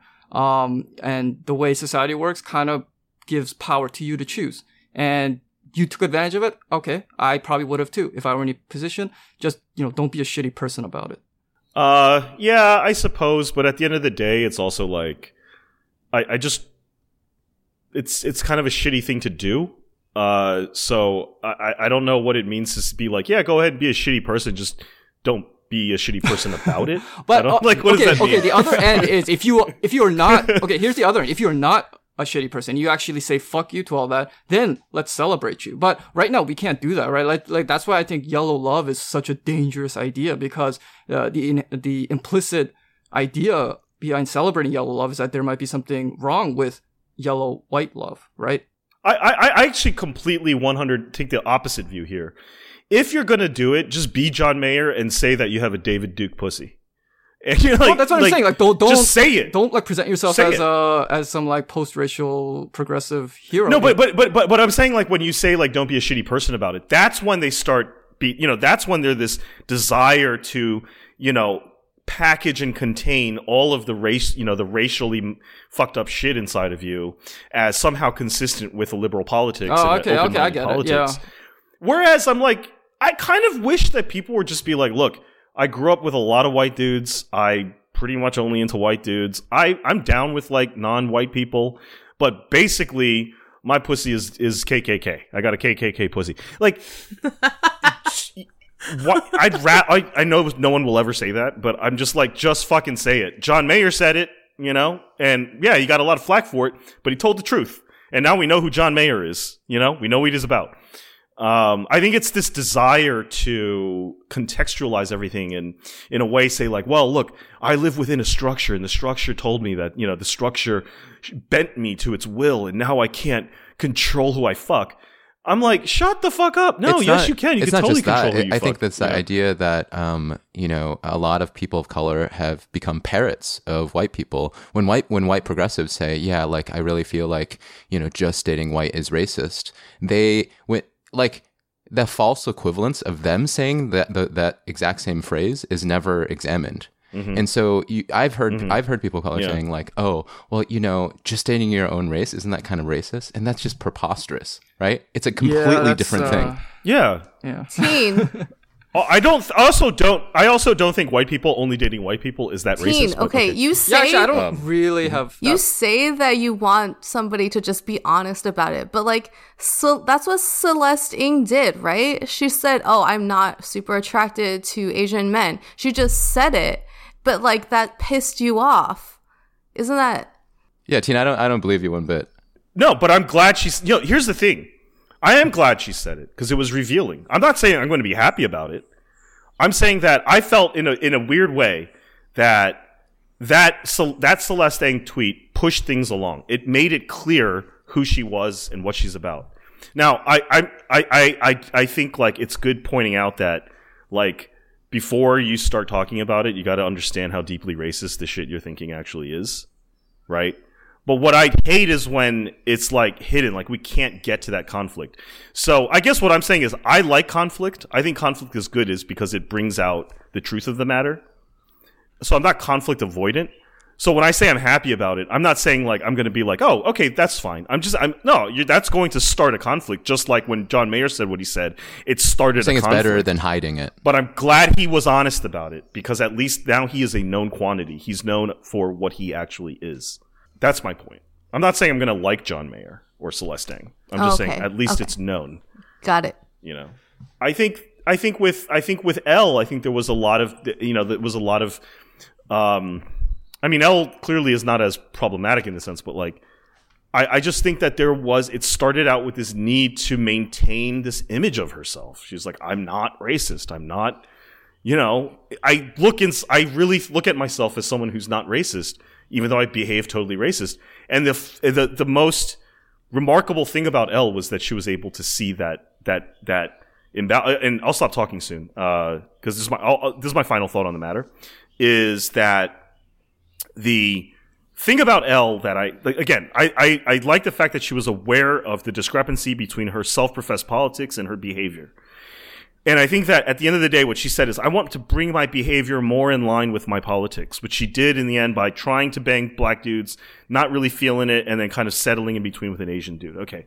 I think that what I'd rather see is instead of saying, I'm going to make my behavior more similar to my correct politics, is question your politics in the first place.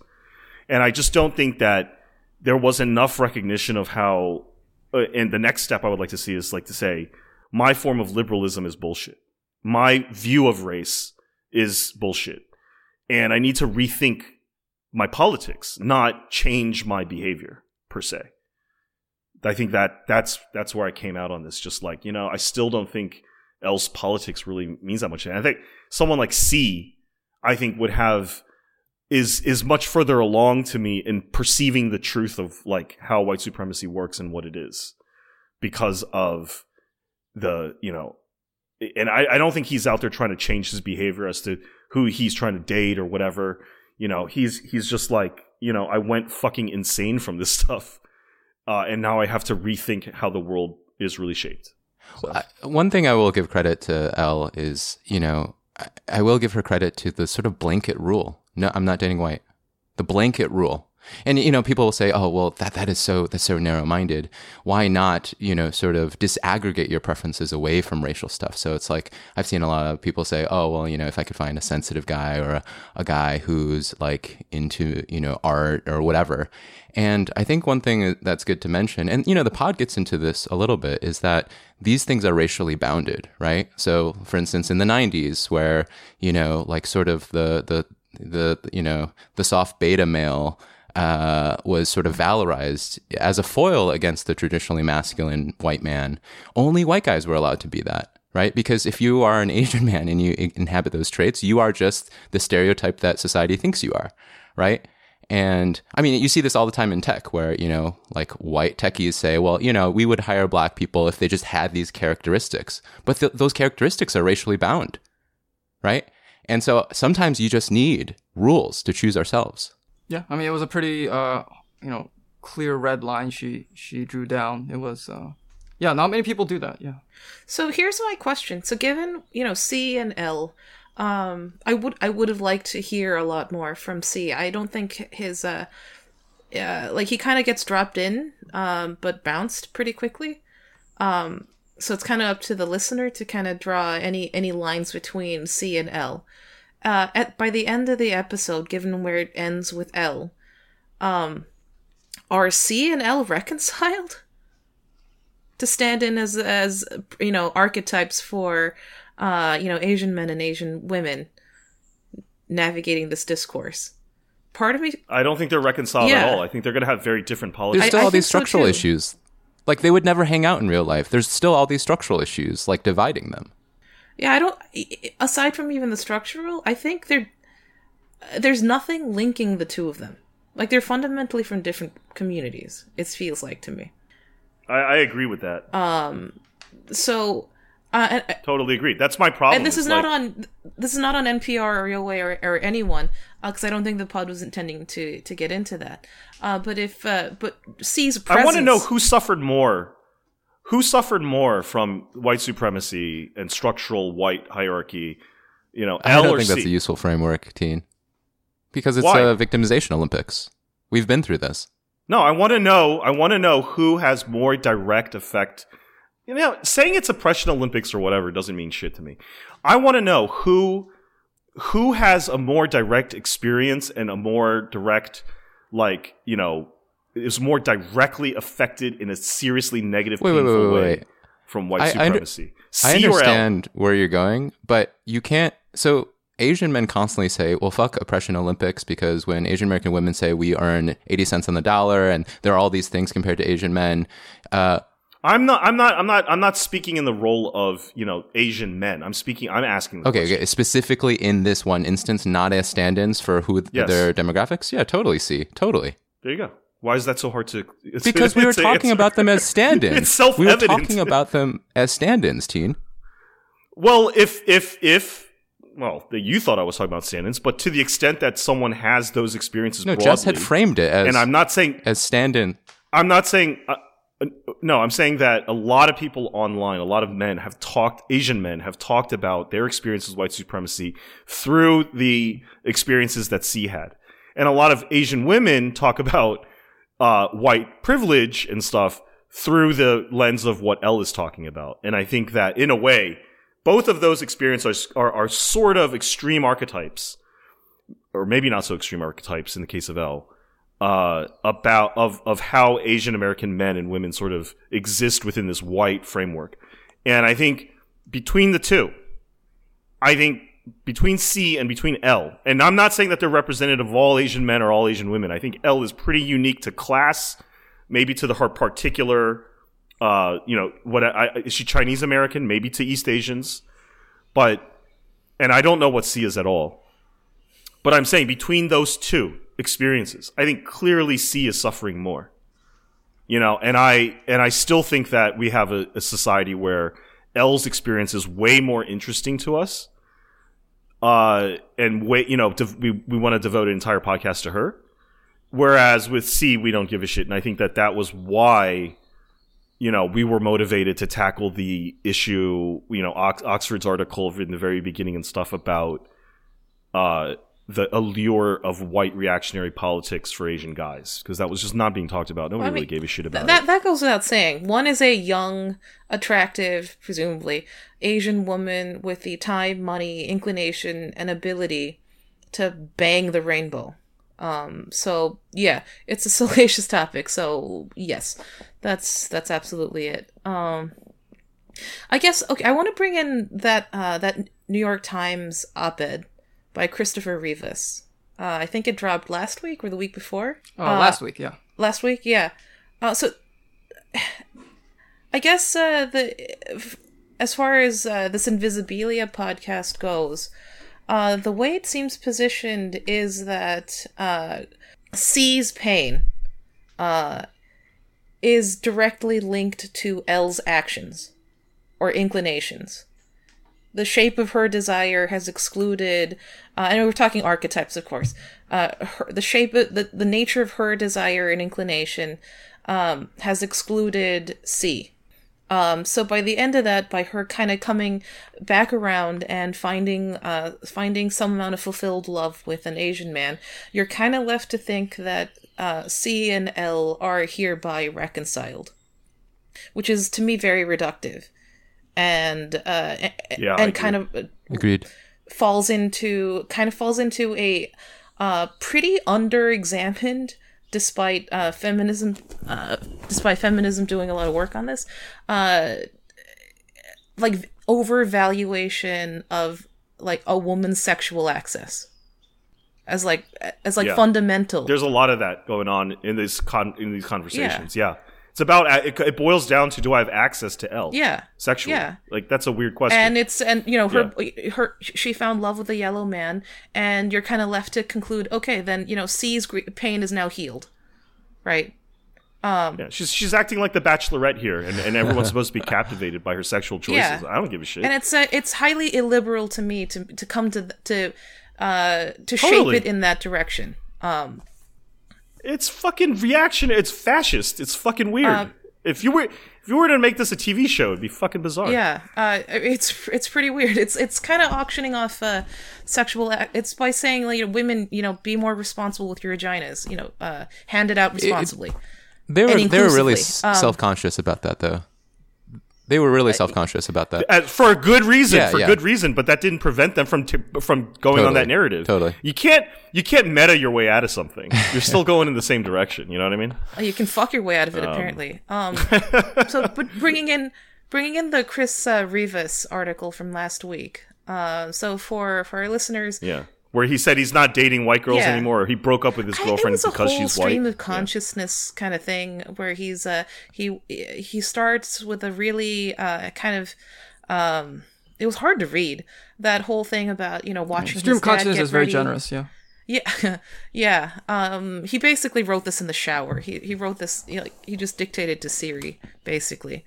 Or like Um, a diary you entry right before you fall asleep. Half halfway to spoken word poetry. Oh God, without the discipline. Um, but I mean, he's it starts with that. What you know. Watching his dad get ready to go out, and he takes a lot of care in his appearance, and ultimately he claims his dad was like, "Well, yeah, this is so that you know, on so we can be ready on the off chance a white woman selects us."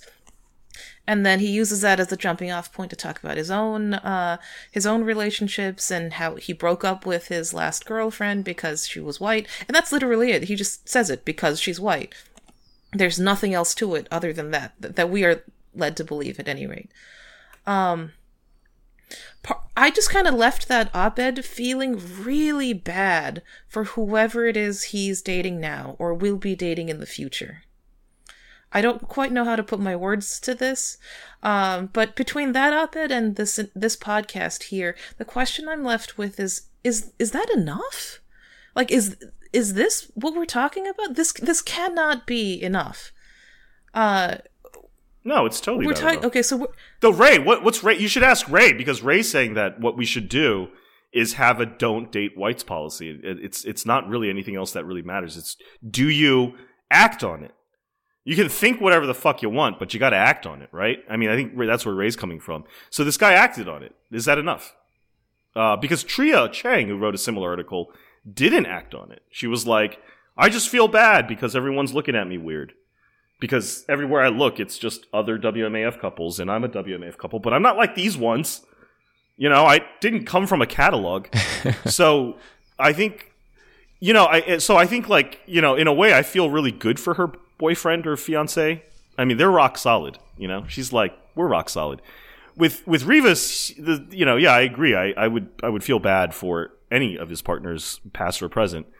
Um, Ray, where do you stand on this? He acted on it. Is that the is that enough? I mean, I have I I I have so many thoughts about this piece. I mean, I mean, the first top of the line item is just the, the idea that New York Times loves their you know confused, tortured minorities, right? Like can you imagine the counterfactual of an Asian man or a black woman who's just like, I don't date white, case closed? No.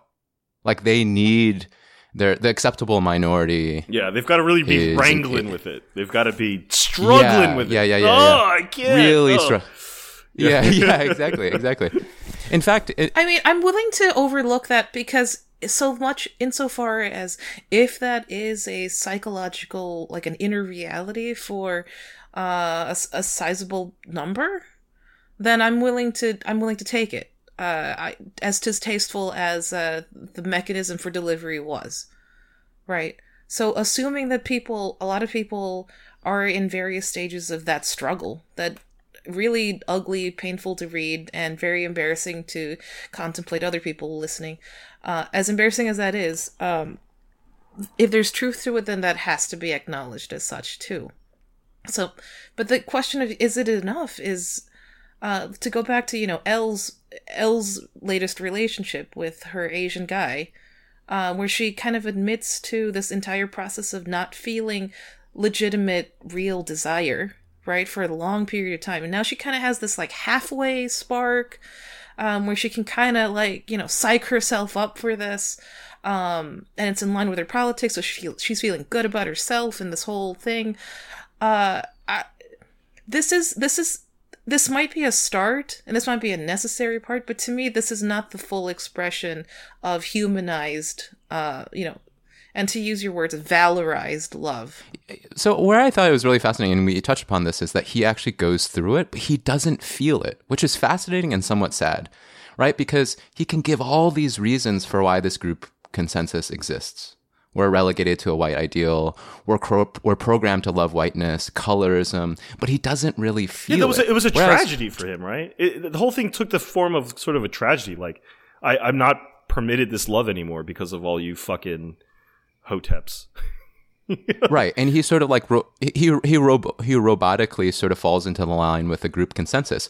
At the, at the same time, I think the contrast with Tria's article, where she kind of feels a little bit more but doesn't actually go through it, uh, actually that is break, break up with White Bay is it tells us a lot about um, you know different people of color's relationship with both their own individuality and their group identity, right? Like he goes through it because he falls in line. The group identity is super important. Whereas I feel like Asian Americans are constantly relegated to this individualism when it com- comes to love, right? Like we're constantly relegated to sort of like, oh, well, love is love and it's really between two people. Like fuck. Well, there's a lot more theory on like non-yellow love, right? There's so much theory on like black people getting being together. Yeah, yeah. Black is beautiful. But also totally, to me it just totally. seems like Chris is not that into that girl. I mean we have a yellow is beautiful, but that's that's mostly a porn. yeah, there's a there's a really fascinating discussion. Um, we all almost at two hours, so I think we should wrap up these discussions. Uh, any last thoughts?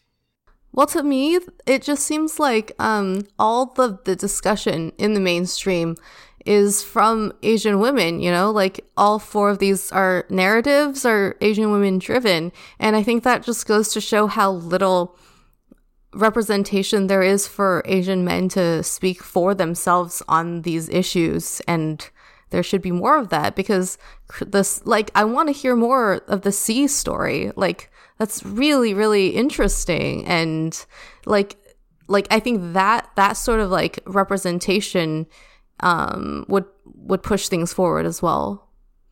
Like more so than like Asian women telling the stories of Asian men. Like no matter how nuanced and um, thoughtful they are trying to be. Mm-hmm. Um, yeah. Eh. I, I, think I think that it's starting to become clear. This this has been a really good conversation. People like I, it, it's really starting to make clear like where I stand relative to, I think where the people who made these stories stand. I think that it's about what drives your desire? Is it is it um is it what you do? Is it like it, you know, do we need a policy of just like I don't date white or do we need to just take our desire into our own hands and try? Uh or is it, you know, are your fundamental views, your political views, your social views on race and how you perceive the world, this and the society around you, especially in America, is that what drives it? And I think until your desire it matches like the outcome of your desire, I think tells you about your ideology. So if you're dating only white, I think you have to re-examine how you think about whiteness. I don't think what you do is you just like say, you know what, I I need to cold turkey. I'm not gonna for two years. I'm not gonna swipe left on or right on white or you know whatever.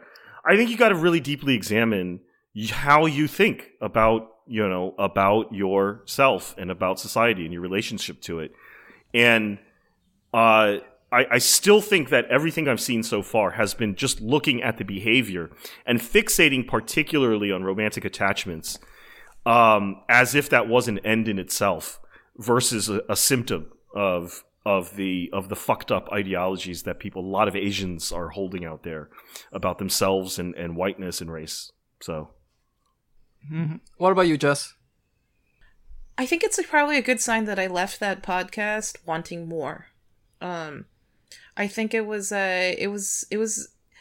I liked how empathetic it was, and I think this is an example of uh, of exactly what people talk about when they say uh, the actual domain owners need to be telling these stories. Um, so this is a this is a this was a creator who is herself involved in this particular racial romantic dynamic who took it upon herself to create a narrative that tried to illuminate a portion of that. And I think she handled it very she handled it she handled it well, uh, given the climate that she found herself in. Um I, hmm. I think it was uh I mean it was just it was just an hour, so this is not a criticism of her or the pod or anything. Uh, there's just so many dimensions uh, that are touched upon, and I think the danger is in uh, in taking this you know one hour podcast kind of extrapolating it further than it should be extrapolated. Yeah, definitely. So the lines are loosely drawn, and but drawing it yourself and then running with it. I think there's a lot of Agreed. things that need to be examined further. Um, but that's that's on people. You know, maybe people like us to kind of tease out those threads and analyze it endlessly for two for over two hours. Uh, so um, so I just big thumbs up to Yowei. Huge shout out to uh to Elle and to C. Uh, I think they were they. I, it, it was a it was a very illuminating ride. Yeah, round of applause. I, will throw in like a sound effect in there of, of yeah, clapping yeah, or cheering, uh, because just five of us won't be enough. Wait, Ray, did you did you already go? Uh, no, I'm still here. It...